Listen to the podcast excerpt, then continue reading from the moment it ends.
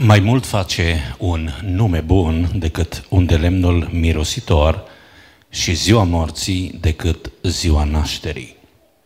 Mai bine să te duci într-o casă de jale decât să te duci într-o casă de petrecere, căci acolo îți aduce aminte de sfârșitul oricărui om și cine trăiește își pune la inimă lucrul acesta. Mai bună este întristarea decât râsul, căci prin întristarea feței inima se face mai bună. Inima înțelepților este în casă de jale, iar inima celor fără minte este în casa petrecerii. Amin. Astăzi suntem într-o casă de jale.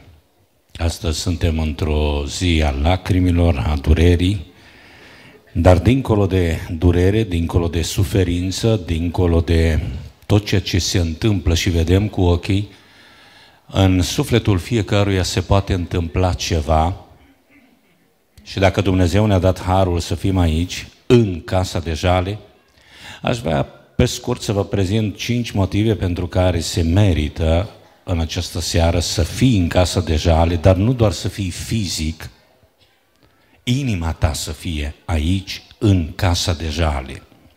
Gândul tău, mintea ta să fie afectată de casa de jale, să pui la inima, să pui în mintea ta, să pui în sufletul tău câteva adevăruri care se înțeleg mult mai bine în casa de jale. În casa de jale înțelegi cel puțin cinci adevăruri pe care le voi prezenta foarte pe scurt. În primul rând, în casa de jale înțelegi valoarea unui nume bun. Un nume bun face mai mult decât parfumul, decât un de lemnul mirositor. Un nume bun. Cât contează? Pentru că la un moment dat din lumea asta pleci și în urma ta rămâne numele. Rămâne un nume. Tu decizi dacă va fi bun sau rău. Modul în care trăiești va determina dacă vei avea un nume bun sau mai puțin bun. Aici, în casa de jale, înțelegi că într-o zi poți fi și tu într-un sicriu, poți fi și tu într-o fotografie și alții vor vorbi despre tine și numele pe care îl meriți vei, îl vei avea într-o zi. În al doilea rând, în casă de jale, înțelegi cât de trecător ești. Tinerii nu se așteaptă la moarte. Copiii nu se așteaptă la moarte. Adolescenții nu se așteaptă la moarte, dar iată că în această seară suntem în casă de jale, un tânăr un adolescent de 14 ani a plecat din lumea aceasta. Oricât de puternic ești, oricât de sănătos crezi că ești, aici, în casa de jale, vei înțelege mult mai bine cât de trecător ești și cine trăiește și pune la inimă lucrul acesta. Aici afli de sfârșitul oricărui om – Aici afli cât de fragil ești în fața morții. Aici înțelegi mult mai bine cât de vulnerabil ești, cât de slab ești, cât de neputincios ești în fața morții, în fața bolii și oricât te-ai lupta și oricât s-ar consuma omul, nu poate învinge, nu poate birui moartea. În al treilea rând, în casă de jale, înțelegi un alt adevăr, că inima poate fi mai bună. Inima poate fi mai bună. Ne spune aici cuvântul lui Dumnezeu că prin întristarea feței inima se face mai bună. Vreau să înțelegi acest lucru. Fiecare dintre noi are o imagine de sine. Fiecare în felul lui se crede bun și unii se cred mai buni decât alții. Însă aici, în casă de jale, vreau să înțelegi uh, acest mesaj atât de clar. Știți că noi venim la biserică să ne facem mai buni? Și știți că sunt oameni și Pavel le reproșa corintenilor că veneau la biserică și în loc să se facă mai buni, în loc să plece acasă mai buni, plecau mai răi, plecau mai agresivi, mai invidioși, mai răutăcioși, mai aroganți, mai mândri decât alții. Știți că se poate și așa? Și aici, în Casa de Jale, realizez acest mare adevăr, că zi de zi, zi de zi, tu ai șansa, ai oportunitatea, ai harul de a deveni mai bun. Și astăzi este încă o ocazie în care, oricât de bun te-ai crede, oricât de bun te-ai crezut, afli că poți fi mai bun. Și aș vrea astăzi să pleci de acasă, cel puțin cu dorința asta, cu intenția asta. Doamne, vreau să fiu mai bun. Nu mai bun decât cei din jur, mai bun decât eu am fost bun astăzi. Vreau să fiu mâine.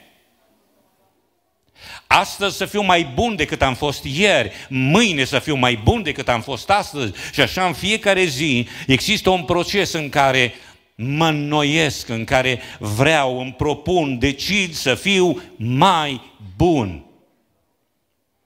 Al patrulea rând aici, în casa de jale, înțelegi că moartea este mai importantă decât viața. Că ziua morții face mai mult, adică valorează mai mult ziua morții decât ziua nașterii. Moartea e mai importantă decât viața.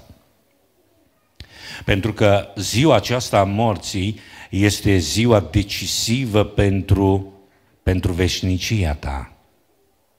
Felul în care mori, felul în care ai trăit ultimele zile, ultima ta zi, asta va conta pentru eternitate.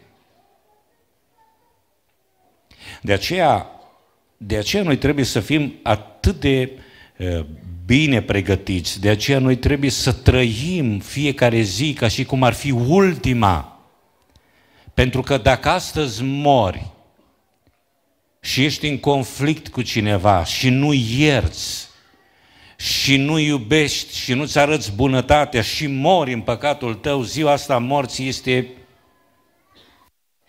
o tragedie pentru tine. Indiferent de ce zile ai trăit, indiferent de ce experiențe, indiferent ce religie ai, indiferent ce s-a întâmplat până atunci. Dacă ziua morții te prinde într-un conflict nerezolvat, într-un păcat nemărturisit, într-un păcat neiertat, nu contează zilele pe care le-ai trăit și experiențele pe care le ai și tot ce a fost până acum. Înțelege că moartea este mai importantă decât viața. De aceea se spunea, scumpă este înaintea Domnului moartea celor iubiți de El. Și înțelege că atât de valoroasă este ziua aceea morții, adică definitorie, decisivă pentru eternitatea ta. Și problema este că tu nu știi când va fi acea zi a morții. În al cincilea rând, și aici vreau să mă adresez apoi și tinerilor, adolescenților, pentru că am vrut ca acest serviciu de priveghi să fie în mod special și îndreptat asupra lor. Aici, în casa de jale, înțelegi că Dumnezeu este suveran și că El merită închinarea. Dumnezeu este suveran. Vorbeam de dimineață, oamenii au vrut pe Iisus să-L facă cu sila, cu forța, să-L ia să-L facă împăratul lor. Dorința aceasta de a-L avea pe Iisus ca Domn, ca Mântuitor, înțelege că fără asta, fără asta nu poți, fără Dumnezeu nu poți, fără Iisus Hristos tu nu poți fi mântuit, fără Iisus Hristos tu nu poți intra în raiul lui Dumnezeu, nu poți intra în împărăția lui Dumnezeu, fiindcă nu este dat oamenilor un alt nume sub soare prin care să fie mântuiți decât numele lui Iisus Hristos. Și trebuie să-L primești pe El ca Domn în viața ta. Am stat de vorbă cu Lorenzo și uh, ultimele zile în mod deosebit a avut și el, printre multele întrebări pe care le-a pus, a fost și întrebare legată de Duhul Sfânt, de botezul cu Duhul Sfânt. Și a avut o întrebare, mi-a spus, dar oare eu ca să primesc Duhul Sfânt trebuie neapărat să fiu aici, să trebuie să fiu neapărat la stăruință, neapărat la biserică? Și am spus, Lorenzo, nu, nu e deloc neapărat. Aici, în spital, tu poți să te rogi. Și rugăciunea ta să nu fie altceva și stăruința nu e altceva decât să te rogi continuu și continuu, Doamne, umple-mă cu Duhul Sfânt. Doamne, botează-mă cu Duhul Sfânt. Și de atunci tot a început și rugăciunea asta a fost mereu rugăciunea lui și întreba ce aș putea să fac. Ce ar trebui să mai fac?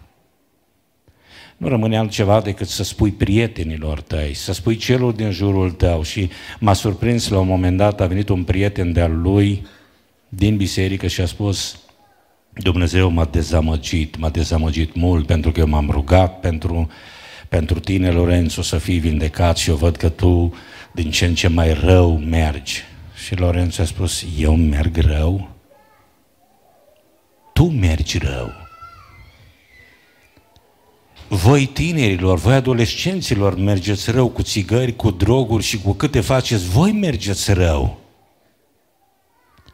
Nu pentru faptul că eu sunt în spital, merg rău.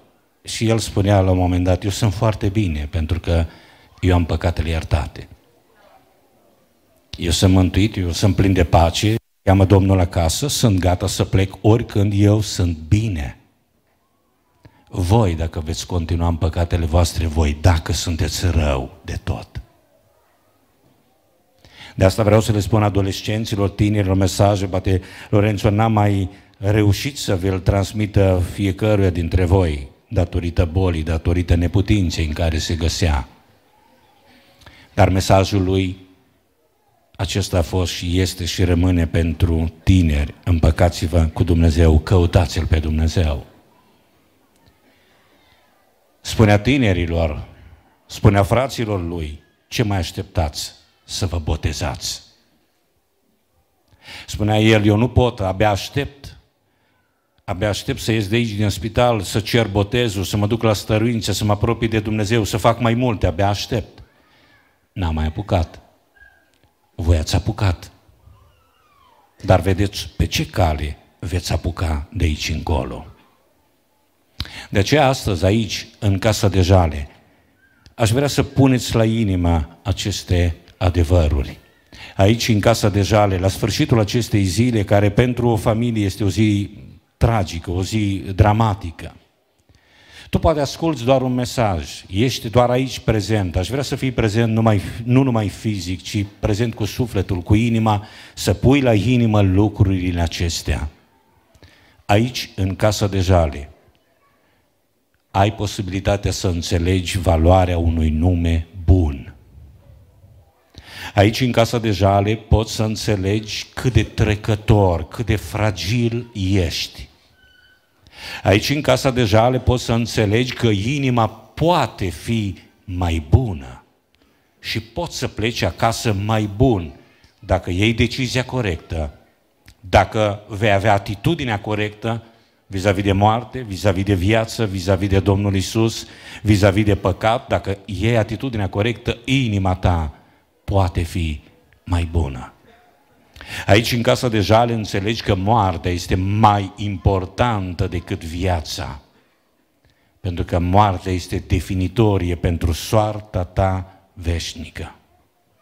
Aici, în casa de jale, înțelegi că Dumnezeu este suveran și că El merită închinarea, chiar dacă suferim, chiar dacă plângem și aici vreau în încheiere să mă adresez și familiei Miron și cumnaților mei, nepoților care au rămas, Dumnezeu este suveran. Și Iov ne rămâne ca exemplu de om care a înțeles suveranitatea lui Dumnezeu dincolo de tragedie, dincolo de moarte, dincolo de lacrimi, dincolo de zece sicrie într-o singură zi, a înțeles că Dumnezeu este suveran, El decide, El a decis, El dă viața, El o ia, El decide când să se termine viața fiecăruia și Iov a înțeles foarte clar și a spus foarte clar, Dumnezeu este suveran, Dumnezeu a dat, Dumnezeu a luat pentru că este suveran și eu ca om nu pot să am nicio altă atitudine, nicio umbră de îndoială și nu pot să fac altceva decât să mă închin înaintea acestui Dumnezeu și să spun binecuvântat fie numele Domnului. Este greu printre sughițuri, printre lacrimi, dar închinarea este atitudinea cea mai potrivită a unei inimi care înțelege că Dumnezeu este suveran. De aceea, în momentele acestea, vă invit să ne ridicăm, să aducem înaintea Domnului familia aceasta, să aducem înaintea Domnului tinerii, adolescenții. Cu Lorenzo am stat de vorbă și personal, din cele ce cunosc, din cele ce știu, a înțeles, l-a acceptat pe Domnul Isus ca mântuitor în viața lui, a așteptat să-L întâlnească, să-L vadă, însă în inima tinerilor, adolescenților, Domnul Isus astăzi stă la ușă și bate. Și fie rugăciunea aceasta, acea deschidere a inimii, acea deschidere a ușii inimii în care fiecare să-i spună, Doamne, vino în viața mea, vino în casa mea, vino, vino, vino, pentru că vreau doar cu tine. Dumnezeu să ne binecuvânteze și să ne rugăm cu toții. Amin.